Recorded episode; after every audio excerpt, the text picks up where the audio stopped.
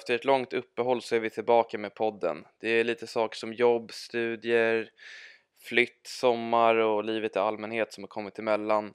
Sen dog ju energin lite efter den här torsken mot Tottenham och speciellt efter förlusten mot Newcastle och topp 4 var borta, Champions League var borta. Eh, men nu är det nya tag. Eh, äntligen har vi fått tillfälle att eh, börja snacka lite om Arsenal igen och idag tänkte vi gå igenom lite generellt vad vi har missat eller vad som har hänt sen vi laddade upp senast och framförallt så blir det väl fokus på den eh, galna matchen igår mot Leeds. Eh, som vanligt så är det jag, David och Felix som pratar eh, vid mikrofonerna. Välkomna!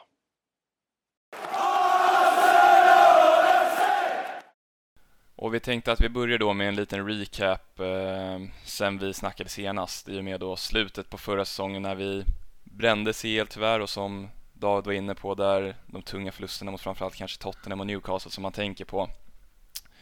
Och eh, för att undvika att hamna i den sitsen igen, att vi verkligen faller av, så måste vi undvika de här skadorna som kanske var huvudanledningen till varför vi föll så långt från den nivån som vi höll ett tag under, under förra säsongen. Ehm, det var ju skador på Partey och Tierney.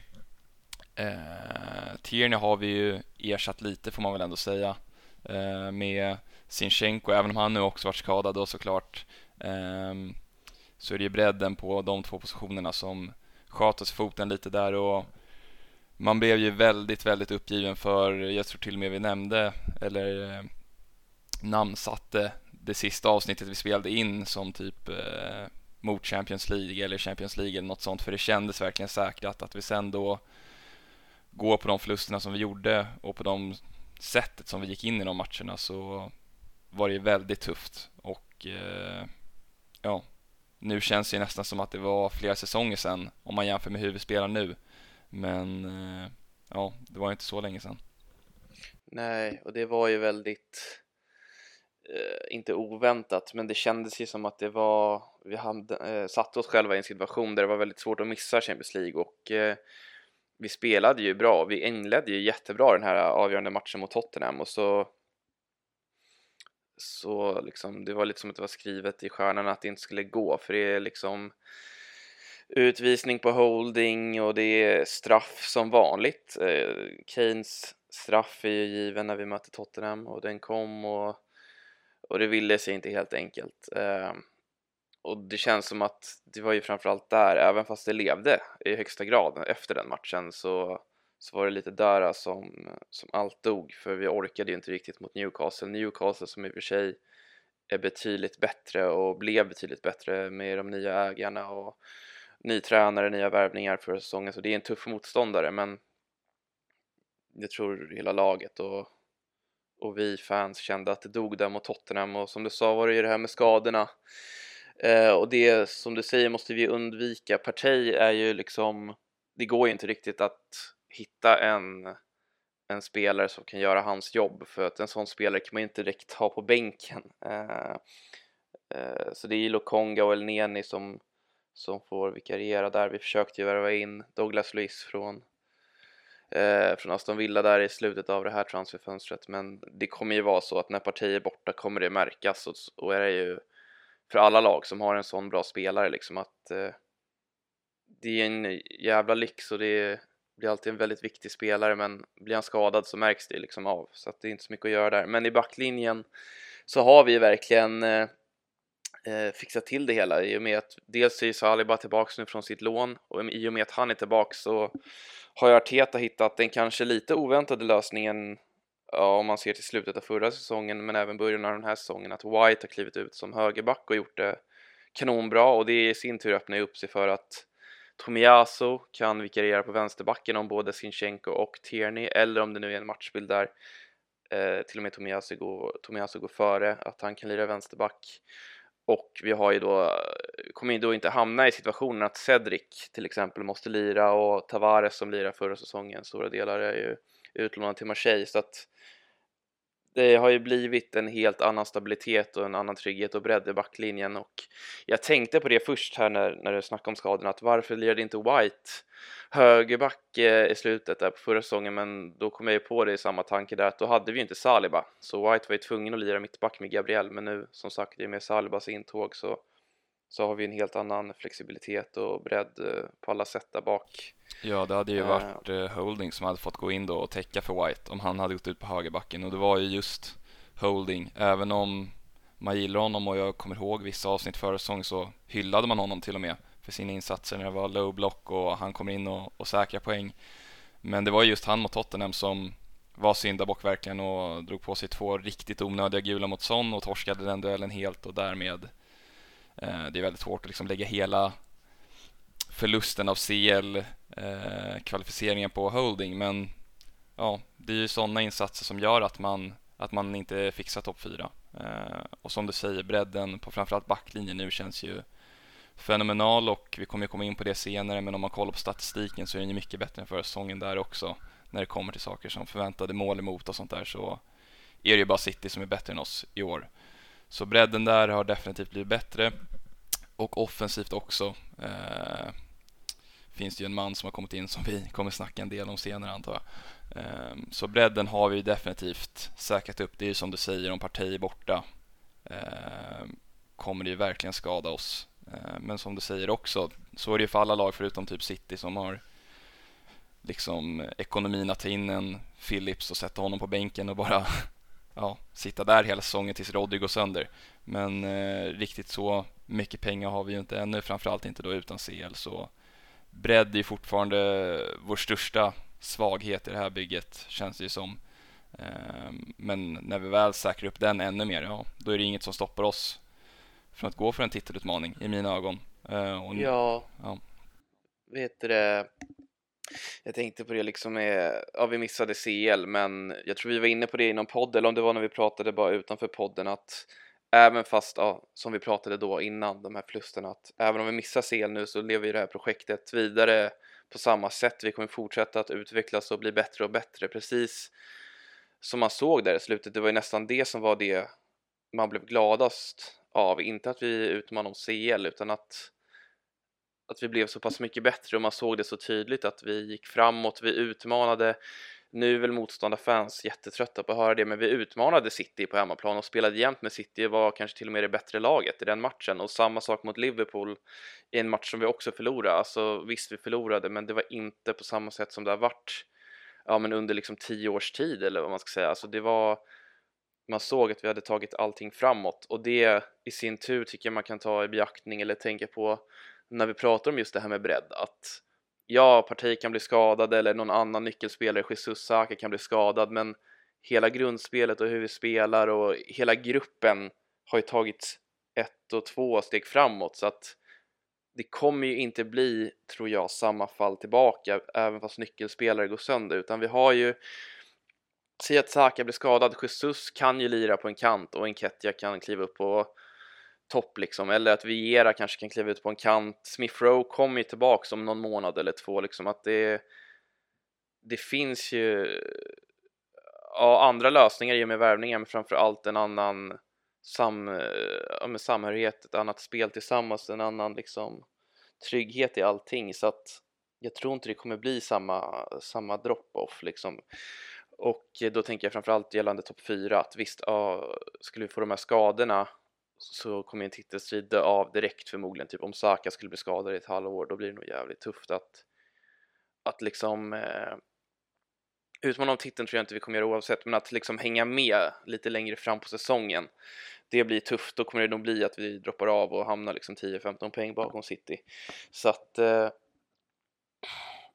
det här breddproblemet som man kände framförallt i slutet av förra säsongen tror jag inte vi kommer uppleva i samma negativa grad igen. Nej, jag håller med. Och sen tänkte vi också då diskutera lite kring den här dokumentären som kom ut efter slutet av förra säsongen. Och det var ju All or Nothing som producerades av Amazon. Eh, det var en dokumentär som jag tror vi båda hade lite svårt att kämpa oss igenom med tanke på hur, alltså på just hur det slutade förra säsongen.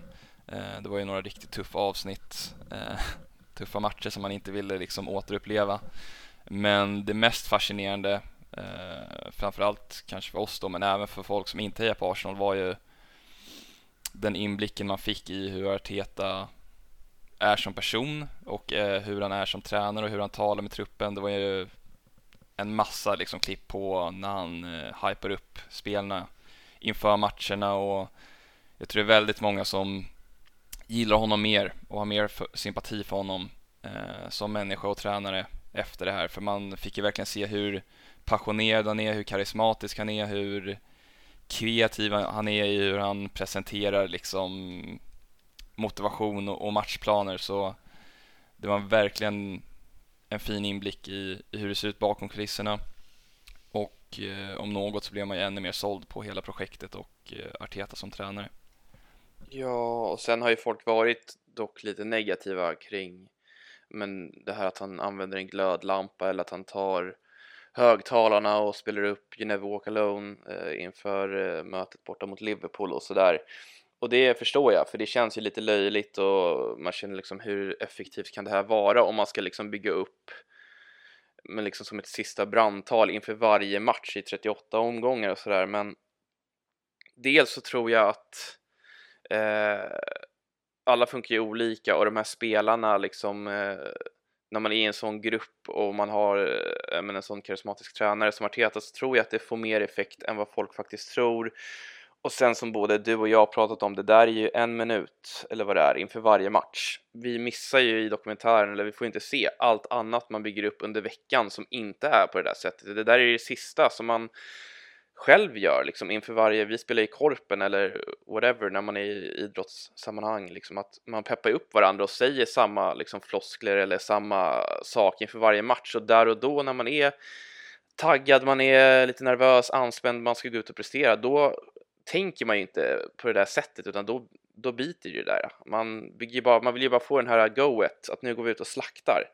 Så då tror jag ändå att det där äh, får en bättre effekt än många tror. Och sen som sagt, alla är olika. Det finns säkert spelare i truppen som tycker att det känns lite löjligt. Och sen finns det säkert spelare som höjer sig några snäpp på grund av det där. Så att uh, jag tror det liksom är varken eller utan obviously så funkar det ganska bra för att som statistiken säger och som man själv ser på planen så kliver Arsenal ut varje match och öser i stort sett direkt. Ja, så det är ju otroligt viktigt att komma ihåg att det bara är en väldigt, väldigt, väldigt liten del av allting som de här äh, spelarna och tränarna går igenom tillsammans. Det är ju mindre än en procent av allt som händer som vi får se där.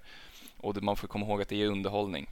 Så de väljer ut de mest liksom, utslagsgivande och mest underhållande, mest extrema scenerna de har spelat in under en hel säsongsgång och det är det vi får se.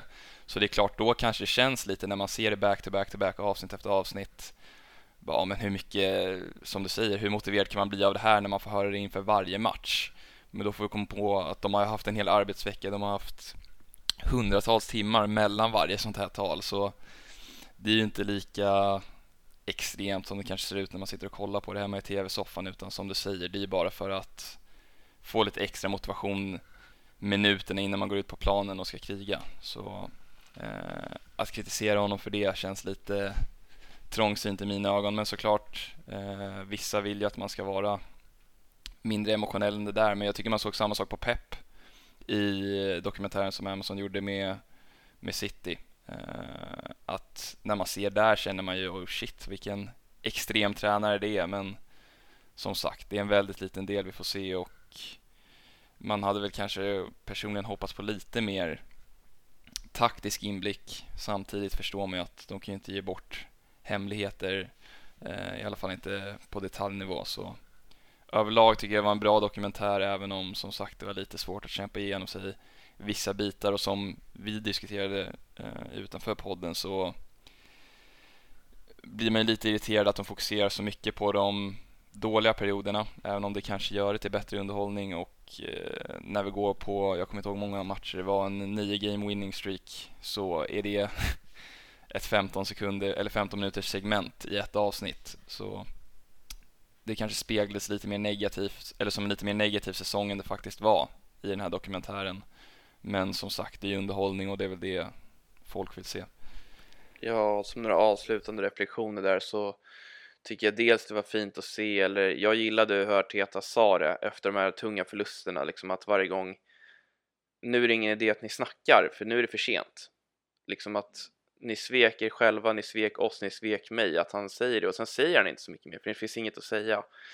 Men att han är ändå liksom så, nu vet man inte hur alla andra tränare är, men jag gillar ändå sättet han, han la upp det på då, att nu, now it's too late.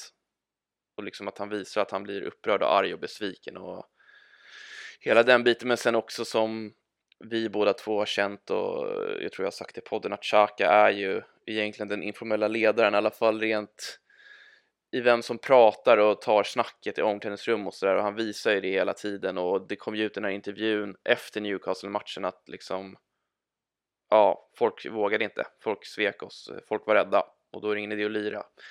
Eh, att han vågar säga det och att eh, folk lyssnar på honom och det fick man även se i i halvtid av Newcastle-matchen att han sa det, alltså vad fan är det som händer? Vi håller på att tappa CL här nu liksom, men utöver att vi var skadade och trötta, jag tror om det var White som spelade med liksom smärtstillande och han var typ skadad och så där så tror jag framförallt att folk var helt slut mentalt och vi orkade inte liksom resa oss en sista gång där och vi är ändå ett så ungt lag eh, men det var fint att se eller häftigt och inspirerande att se att hur de tog det liksom in i omklädningsrummet och, och sådär. Då kliver vi in på eh, lite mera dagsläget och eh, även hur det har sett ut nu efter eh, den här tunga tunga slutet på förra säsongen och då tänkte vi börja med lite värvningar som har gjorts.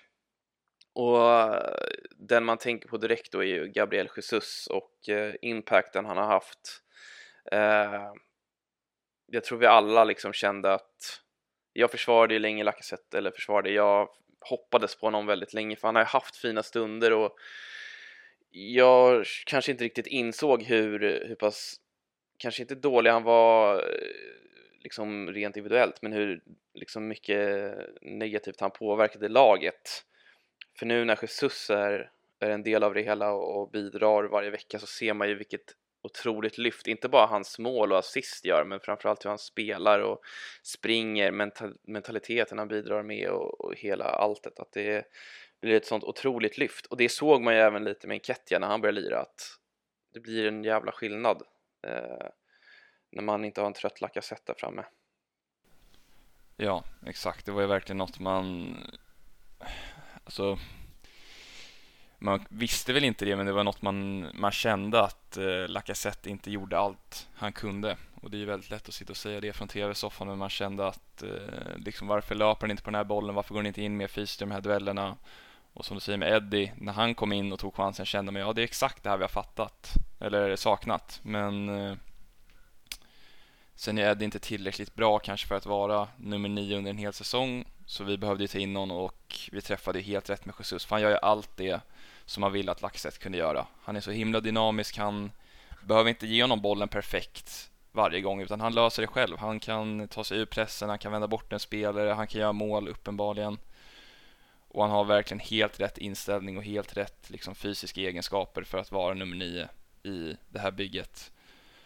Och eh, utöver honom så har väl den stora värvningen, om man kan kalla det en värvning, varit Saliba som, eh, ja, det finns inga ord för att beskriva hur bra han har varit. Han har i mina ögon varit den bästa mittbacken i Premier League hittills.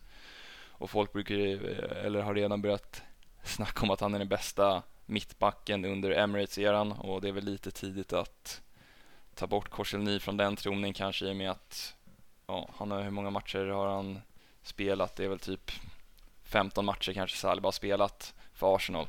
Så det är lite tidigt, men ja, om man fortsätter så här, och det var ju något vi sa igår, eh, man väntar ju bara på att han ska falla i nivå, men det gör han ju inte. Även om han kanske var lite svagare igår mot Leicester så var han fortfarande vår bästa mittback, framförallt i uppspelen är han ju så oerhört lugn, nästan för lugn. Man blir livrädd för man fattar inte att han kan vara så iskall i vissa situationer. Men eh, han är verkligen varit en klippa och har lyft hela försvaret likt, och det är också en jämförelse man ska vara försiktig med att göra, men likt Van Dijk när han kom till Liverpool, för han får alla andra att bli bättre runt sig. För han spelar med ett så enormt lugn och liksom är verkligen komplett, komplett tekniskt, fysiskt, mentalt. Det känns som man har allt. Och eh, om man fortsätter så här så ja, kommer han ju vara den bästa mittbacken i världen i, inom några, typ fem år kanske. Så även om det inte är en direkt ny värvning i och med att vi redan har ägt honom ett par år och han har varit ute på lån och sådär så är det ju en fenomenal liksom spelare att eh, lägga till i det här bygget och eh, tillsammans med Jesus har ju de två lyft laget till nästa nivå. Även om som vi var inne på tidigare det kanske behövs lite mer bredd och kanske någon mer spets längst fram. Ja, nej, han har ju varit otrolig. Och det var ju mot Leeds och inte Leicester, men exakt han. Han blir ju lite naiv ibland eh, just för att han är så pass lugn och trygg. Och han har ju alltså han är ju naiv med rätta. Alltså för det 99% av gångerna så löser han det och då leder det till att vi kan starta våra anfall eh, liksom, han vänder ju ofta bort en anfallare eller liknande. Eh, men sen igår var det också en, eh, vi kan komma in på det sen, det var en jävla jobbig match liksom men utöver eh, Saliba och Jesus som nya addition så har vi ju fått in Viera som jag tycker känns riktigt spännande och vi pratade om det igår och eh, jag tror jag sett det i andra sammanhang också, sociala medier, att han påminner ju lite om Bruno Fernandes på ett sätt. Dels att han också är portugis, men också att han är ganska så här, vad ska jag säga, inte, ja men klen fysiskt, alltså han är inte så, ja, han ser inte så stabil ut direkt, precis som Bruno, men han har ju exakt det här som Bruno har, en otrolig Eh, fot för de här avgörande bollarna, han har ett bra långskott, han är skicklig tekniskt med bollen, liksom svår att pressa och ta bollen utav. Så att på sikt kan ju han bli hur viktig som helst för det här bygget när han eh, kommer in mer och mer i det. Han hade ju en jättefin insats mot eh, Brentford borta när vi vann med 3-0 där han, eh, han hade liksom väldigt fina moment i matchen och sen gjorde han sitt långskottsmål. Och det är just kanske det där eh, ordet moment, att han måste ju bli lite jämnare över hela matchen, för han har ju den här tendensen kanske som Ja men som sagt, Bruno har, men kanske också Özil hade för oss, att de försvinner ju lite ur matcher i och med att de, de är väldigt spetsiga liksom, så att de glänser ju till liksom då och då. Um, och utöver det har vi även fått in, eh, ska vi tänka här, Marquinhos har vi värvat yttern, den unga brassen som är, ja, frågan är hur, hur mycket, hur stor del han kommer vara av, av liksom laget i år, om han kanske eventuellt blir utlånad i januari, men han har ju haft fina insatser i Europa League eh, där man ser hans men, egenskaper. Han är ju liten men ändå stark, kompakt, explosiv, såklart duktig en vid en. Eh, så han ser också väldigt spännande ut. Eh, Sen så har vi ju Turner också som har spelat lite när Ramsdale har vilat i Europa League och han har ju sett också fin ut. Eh, framförallt så har man ju blivit imponerad över hur bra han faktiskt har varit med fötterna och det är väl därför vi har tagit in just honom och ingen annan i för att det inte ska bli ett alltför stort tapp i uppspelen om Ramsdale är borta.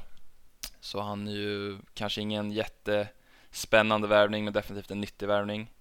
Och sen har vi ju Sinchenko som när han värvades var väl inte det heller någon som man verkligen så här, äh, blev jätteexalterad över. Han är ju inget liksom stjärnnamn men äh, han har ju varit otrolig när han har spelat och har ju också tillfört något som man kanske inte insåg att vi saknade på vänsterkanten. Han är ju när han blir inverterad lika bra som alla våra mittfältare med bollen och framförallt i de öppnande liksom, omgångarna på säsongen så var han väl nästan bäst på plan i varje match och man känner att precis som med Jesus eh, som då såklart också kommer från City så är de ju så otroligt bolltrygga att man kan ge dem bollen i vilken situation som helst, vilken vinkel som helst. De löser det alltid och lyckas alltid behålla bollen och förmodligen också eh, liksom avancera bollen högre upp i planen.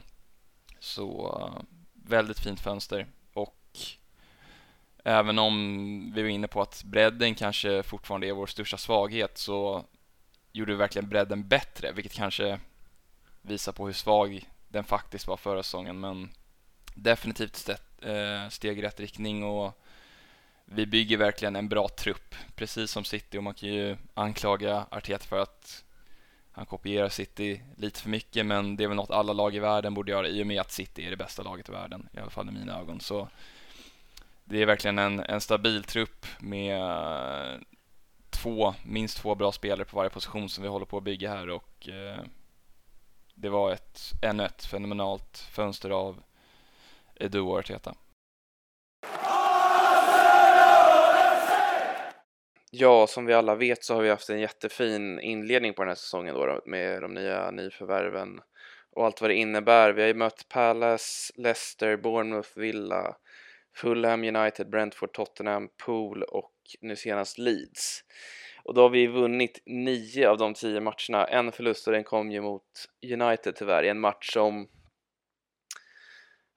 jag tycker ändå vi gör en bra insats och United vinner ju verkligen på eh, omställningar liksom. Deras första mål kanske är lite mer att de har bollen inom laget, men det är samtidigt hela tiden att vi trycker på, liksom, inte att vi bombarderar dem med skott och sådär, men vi har ju bollen och för matchen och en annan dag kan vi mycket väl vinna den. Vi gör ju ett mål som blir bortdömt, eh, kanske korrekt, men ja, det var en sur torsk. Eh, om eh, det är någon match vi kanske förtjänade att förlora så var det ju, eller tappa poäng i, så är det ju matchen igår då mot, eh, mot Leeds.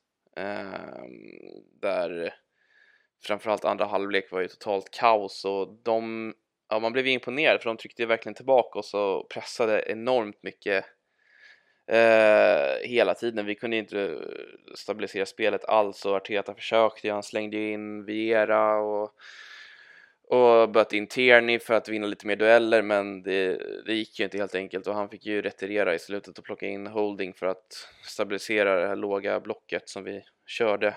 Ehm, och vi sa ju det båda två, och det är inget snack om saken att vi hade ju väldigt mycket tur att vi inte tappade poäng igår. Ja, verkligen. Det var ju en mardrömsmatch trots att vi vann, vilket är ett tecken kanske på hur mycket vinster vi har tagit och hur bra vi har varit att även fast vi vann så är man väldigt besviken.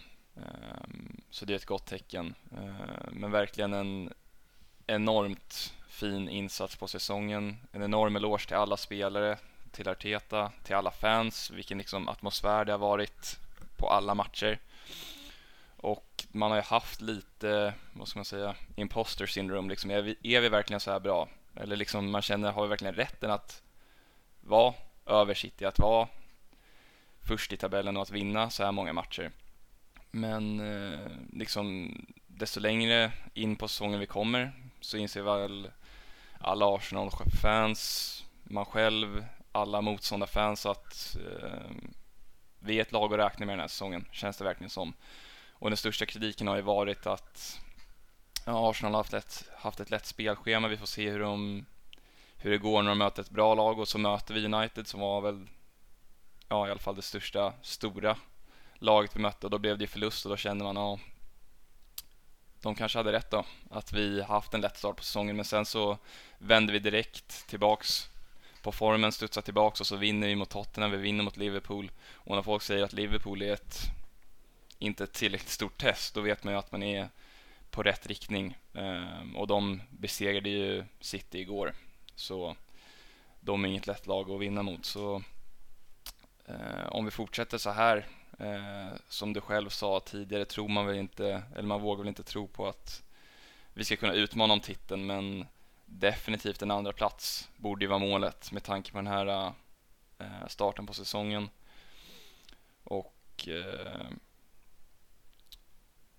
Champions League borde ju man vågar hoppas på även om man är så skadad från alla tidigare säsonger att man till och med tvekar lite på det så skulle man bli väldigt förvånad redan nu om vi inte skulle fixa Champions League inför nästa säsong. Om vi gör det och får de ekonomiska fördelarna som man får då och den dragningskraften som Champions League innebär och kan lägga till kanske en eller två världsklasspelare till till det här bygget. Någon som Leao vore ju drömmen som det har snackats en del om i alla Arsenal-kretsar på, på Twitter och sådär. Ehm, ja, då nästa säsong borde vi verkligen kunna utmana på riktigt. Om vi inte kan göra det den här säsongen då. Ehm, om man kollar på siffrorna och ja, inledningen eh, vinsterna som vi radar upp så borde vi kunna göra det den här säsongen men man vågar ju inte tro på det och eh, om man kollar på statistiken så är vi ju inte bäst. Även om vi är det i tabellen så är det ju fortfarande City som är bäst statistiskt mest om man kollar på förväntade mål för, förväntade mål emot och så har de ju han norsken där uppe som inte slutar göra mål eh, och det är väl något eh, Jesus inte kan konkurrera med även om det inte är den största kritiken man kan ge. Eh, att konkurrera med Håland så eh, har vi ju inte någon sån och det har ju ingen annan i ligan och det är just därför man känner att City kommer springa iväg med det till slut. Eh, men det är ingen fyskam, man hade ju varit liksom mer än nöjd med en andra plats och eh, det enda målet, även om kanske inte någon vill säga det den här säsongen, så är det ju bara att fixa topp 4. Och det känns ja. det verkligen som vi kan.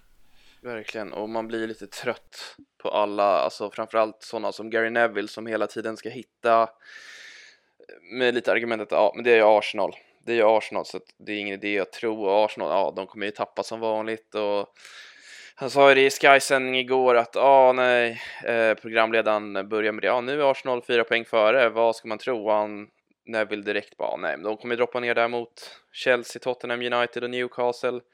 Eh, och det är hela den visan liksom. Och man märker det även i svenska poddar, massa olika Premier League-poddar att även fast tongångarna är lite mer positiva där så är det som att alla liksom bara, ja fast det är ju Arsenal, man har ju fått den här liksom man kopplar ju samman Arsenal så mycket med att, eh, att falla ihop och liksom choka och tappa det. Att det är liksom, ja visst, Arsenal kan vara bra i perioder och man kan vinna mot Chelsea borta eller man vinner mot Tottenham ofta hemma, men när det väl gäller så faller man isär och det känns som att hela tiden är bara, ja men nu möter de Tottenham, men nu blir det test och så blir det ändå fast man vinner att, ja men kan vi inte hitta lite svagheter här ändå eller ja, de har inte mött det riktiga topplaget. De möter ju Liverpool, vinner de den då, då är det på allvar. Och sen vinner man mot Liverpool och då är det ändå så här ja, men Liverpool har ju inlett ganska svagt, de har lite skador, de är inte lika bra längre. Vi får se. Arsenal kommer säkert tappa sen liksom, eller ja. Och det är hela tiden det där snacket, men alltså det är, det är just för att det är Arsenal och man ser ju enligt all statistik och man ser ju det själv att ja, vi är bättre, alltså vi är mycket bättre. Sen är vi inte lika bra som City, det är inget lag i världen och vi kommer inte vinna ligan, vi kanske inte kommer tvåa, men vi är mycket bättre och vi kommer inte falla isär som vi gjorde förra säsongen. Det är alltså det skulle vara om det blir några helt sjuka skador och jättekonstiga resultat. Liksom. Det kommer inte hända. Vi kommer vara mycket, mycket bättre och vi är mycket, mycket bättre. Så är det. Sen får alla tro och leva kvar i någon gammal mardrömsbild av Arsenal, men den är borta nu. Alltså för det är ändå så pass att man kan se till statistiken, man kan se till det jobbet Arteta har gjort, spelarna vi har fått in, hur vi spelar, att vi dominerar alla matcher vi spelar i stort sett. Eh, det gör vi oavsett motstånd och vi spelar med den höga backlinjen är bara ett sådant exempel. Vi står med näst högst backlinje i hela ligan och det gör man inte om man inte tror, om man inte kan, om man inte vågar, om man inte är så pass bra. Alltså vi är på riktigt nu och vi har blivit så pass mycket bättre. Så det där trötta snacket blir man ju som sagt just trött på. Eh, eh, och sen eh, bara tillägger det att ah, vilka är det som ska då komma ikapp och gå om oss? Ah, det är Tottenham, Chelsea eller United då? Eller liksom vad är det som ska hända? Ja, Chelsea absolut, de har fått in Graham Potter nu, de har en bra trupp, spännande lag, men han ska ju också bygga upp någonting nu och han är jätteduktig och Chelsea har börjat bra under honom men det kommer inte gå som på räls, alltså det hade ju varit helt sjukt om det gör det. Chelsea kommer ju också dippa om vi nu ska dippa. Det är inte så att Chelsea liksom är så jävla bra. Chelsea är inte City. Så ja, visst, vi ligger faktiskt före dem nu liksom med x antal poäng så att det är inte så jävla lätt för dem att komma ikapp oss om man ska se det objektivt. Tottenham, ja, de vinner sina matcher men det är fan inte övertygande och de kommer ju också gå på sina svackor och det är liksom Conte i all ära och eh, liksom han har sina titlar man kan se tillbaka på men han spelar ju en fotboll som ingen annan modern eh, liksom hyllad tränare gör utan han spelar en pragmatisk defensiv fotboll. De kontrollerar inte matcher, de ger bort initiativet i matcher och de har torskat mot betydligt sämre lag i Champions League liksom. Det är, jag har svårt att se att de ska liksom ta så mycket poäng som jag tror att vi kommer göra och sen är det United, där kan ju Neville och varenda jävla United-supporter liksom tro vad de vill med sin United-hybris som aldrig lägger sig av någon anledning men det såg man ju nu mot Newcastle liksom att De vinner inte mot Newcastle hemma och de dominerar inte mot Newcastle hemma och de kommer inte ta så mycket poäng. Så att det är liksom så här. Äh, jag tror det ska till, ta, liksom hända något jävla drastiskt för att vi ska falla ifrån så pass mycket att vi visar eh, topp 4, Alltså. Vi ska ha credden och det får vara slutsnacket. Nu har vi, vi har vunnit nio matcher och torskat en. Det är vår bästa start på jag vet inte hur länge det var när man såg den statistiken. Liksom. Och det är inte så att vi har haft enklast schema av alla nu. Vi har vunnit mot Tottenham och Liverpool. Alltså det är, det är inget snack. Nej, och jag tror till och med den här starten är den bästa för någon Arsenal-tränare någonsin inom alla tider. Såg jag några siffror på. Eh, så det ska Arteta i alla fall få cred för. Men som du säger, den här kritiken kring ja, det är Arsenal, det kommer vara samma gamla vanliga till slut att vi fallerar och, och liksom chokar i slutet. Det är ändå rättfärdigad kritik sett till tidigare säsonger, men det känns verkligen som att det håller på att vända och det är därför man har varit så imponerad av tränare som Klopp. Hur han ändrar hela mentaliteten, kulturen, relationen med fansen och skapar något liksom, oer, liksom något som inte går att beskriva i Liverpool. Samma sak med Pep City. De ändrar hela kulturen och de gör det till ett lag som man är rädd att möta. Och det är just därför man håller på att bli så imponerad av Arteta också, för man känner verkligen att det är det som är på väg att hända. Han har ändrat allting och det är något han har snackat om sedan dag ett. Att ändra hela kulturen. För annars blir det sådär att man faller ihop till slut och att det blir samma gamla vanliga. Men det känns som att vi är på väg åt rätt håll och det ser man med sina egna ögon och även om man kollar oemotionellt på siffrorna så pekar allt i, i den riktningen också. Ehm, så om vi bara fortsätter så här så ska vi, som du säger, absolut fixa topp 4. Och det ska inte vara det här äh, raset om vi inte får några skador, men så kan man säga om alla lag. Så du nämnde Neville där, alltså han är en clown i mina ögon när han snackar som han gör, för man märker hur färgad han är av sitt liksom, United-hat för Arsenal. Um, man kan bara jämföra med hans liksom kollega Carragher i hur han snackar om Arsenal kontra honom så vad han säger kan man nästan strunta i vid det här laget. Um... Ja, men sen tycker jag också man måste definiera liksom ras eller liksom vad det innebär att om vi ska rasera eller falla isär eller liksom ja, vi kommer inte hålla den här nivån hela säsongen, att vi vinner av tio matcher vinner vi nio och tappar poäng i en hela säsongen. Så kommer det inte vara. Vi kommer ha våra svackor, men på det sättet som folk som är väldigt negativa pratar om det här att vi kommer att fallera. Det tror jag inte kommer hända, det vill säga att vi på tio matcher liksom torskar sex eller tappar poäng i sex och vinner fyra eller något åt det hållet. Det tror jag inte kommer hända, för vi har blivit så pass bra. Alltså, även om vi hade haft samma trupp som förra säsongen så hade vi inte fått det raset tror jag, för vi har blivit så pass mycket bättre. Och nu har vi adderat världsklasspelare i flera lagdelar liksom. Vi har fått in Jesus, vi har fått in Viera, vi har fått in Sinchenko, vi har fått tillbaka Saliba. Bara de spelarna gör oss så mycket bättre utöver våran, det här som så många säger som kan fotboll, att alla de här unga spelarna som är så pass bra, de har blivit ett år äldre och blivit bättre i och med det. Så att det är liksom när folk pratar om det där gamla hedliga Arsenal-raset eller oh it's Arsenal, alltså det tror jag är borta nu så pass bra har vi blivit. Sen som sagt, vi kommer inte vinna ligan om inte, alltså det hade varit helt sjukt för så pass bra är City, speciellt med adderingen av Håland. Men jag tror alltså det ska till något djävulskt tapp för att vi ska missa topp 4. Det, jag tror inte det kommer hända. Eh, speciellt med tanke på, alltså Chelsea, så som de har inlett, visst de ser bättre ut nu och som sagt konkurrenterna är inte så jävla skrämmande bra utan vi har ju verkligen sett bäst ut av, eh, utav alla konkurrenter liksom. Eh, ja, det som saknas i just en Håland eller som Tottenham har en Kane, en sån som vinner matcher ensamma, som gör att även när man spelar dåligt kan man vinna matchen. Och det var det vi såg igår eh, mot Leeds att det hände för en gångs skull, för det är verkligen match vi hade torskat tidigare säsonger. Men då är det ju, vi spelar dåligt, vi skapar inga rena målchanser, sen kliver eh, Saka fram med hjälp av Ödegård då och gör ett mål från ingenting i stort sett. Liksom a moment of magic som ger oss tre poäng. Saken är den att Saka är inte en sån spelare som gör det match ut och match in, utan det är fortfarande det vi saknar. Um, för att kunna vara på den högsta, högsta, högsta nivån och utmana om en titel, utmana om Champions League eventuellt nästa år. Eh, där vi är nu räcker definitivt till topp 4, kanske till och med en andra plats som det ser ut just nu. Kanske för att vinna Europa League förhoppningsvis, även om det ser ut som att många jättar från Champions League är på väg ner i Europa League så det saknas fortfarande lite, men eh, ja, det här gamla Arsenal känns som att det är borta och ett fall som det var förra säsongen och säsongen innan det eh, känns att det är, som att det är helt orimligt om inte, som du sa, det skulle bli någon enorm skadekatastrof. Men så kan man säga, som sagt, om alla lag. Så det argumentet kan man kasta iväg också. Um, ja.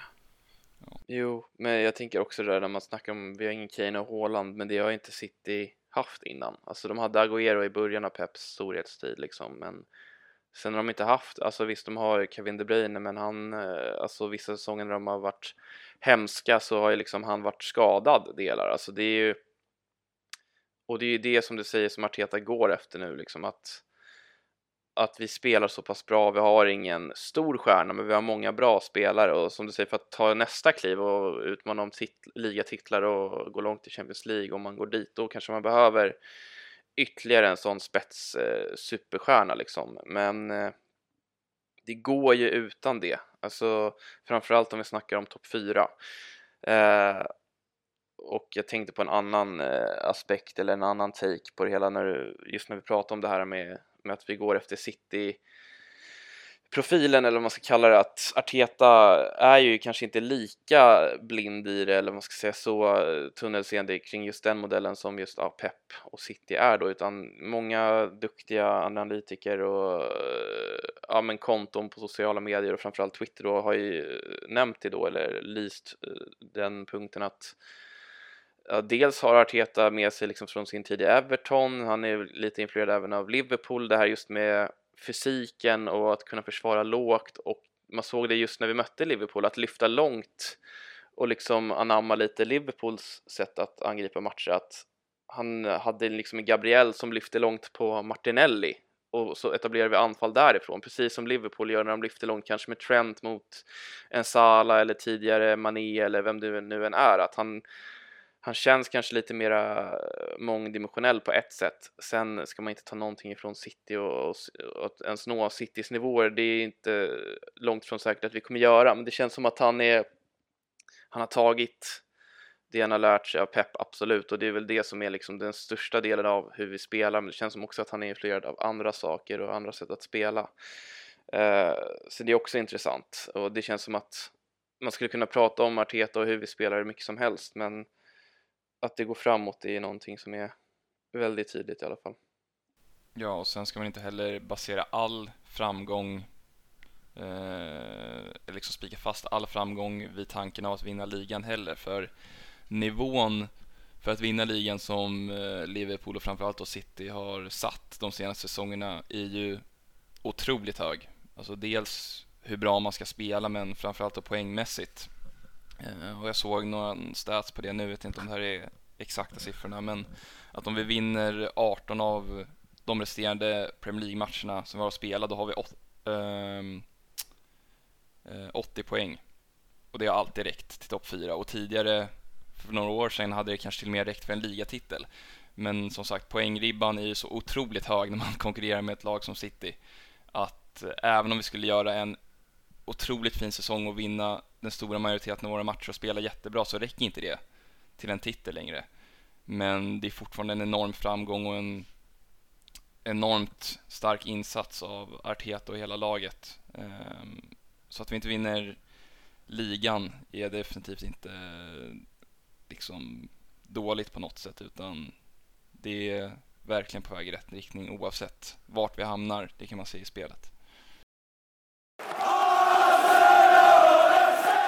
Yes, så där tänkte vi börja runda av, men innan vi släcker mickarna så tänkte vi gå igenom lite hur vi tänker framöver med podden och för att få det lite mera, eller mycket mera kontinuerligt nu och försöka få ut ett avsnitt i veckan så har vi ja, lagt upp ett lite annat upplägg eh, ja, gällande hur vi ska spela in och då är planen att försöka få ut ett avsnitt i veckan. Eh, hur långa avsnitten blir och sådär kommer väl variera men målet är framförallt att bara få ut en podd i veckan och eh, utöver det så har vi även eh, som mål här att försöka få med lite gäster, lite kompisar och så vidare som, eh, som gillar fotboll och några av dem gillar väl Arsenal och några är bara allmänt intresserade av fotboll men det skulle vara kul att få in lite andra röster kanske i podden och som kanske kan vara lite mer objektiva. Vi försöker ju som sagt, eller vi försöker ju alltid vara objektiva men det är ju svårt eh, när man känner som man känner. Um, jag vet inte om du vill lägga till några avslutande ord där? Nej, det är väl bara instämma med det. Som sagt, vi har ju några som verkligen vill vara med i podden och det är ju skitkul att, att ha det och det är klart de ska få vara det och, och hjälpa till att lyfta podden till högre nivåer. Um, och sen som du säger, målet är ju en podd i veckan. Uh, det är ju svårt när livet kommer emellan och man ska spela in och man ska redigera och man ska planera och sådär men målet blir en podd i veckan och som vanligt den kommer ni alltid hitta på Spotify och iTunes och eh, vi lägger ju på Twitterkontot också eh, varje avsnitt vi laddar upp så det är bara in där och följa och review och like överallt eh, och, och sprida ordet så ska vi se till att podden växer precis som Arsenal har gjort. Yes, tack för idag. Tack.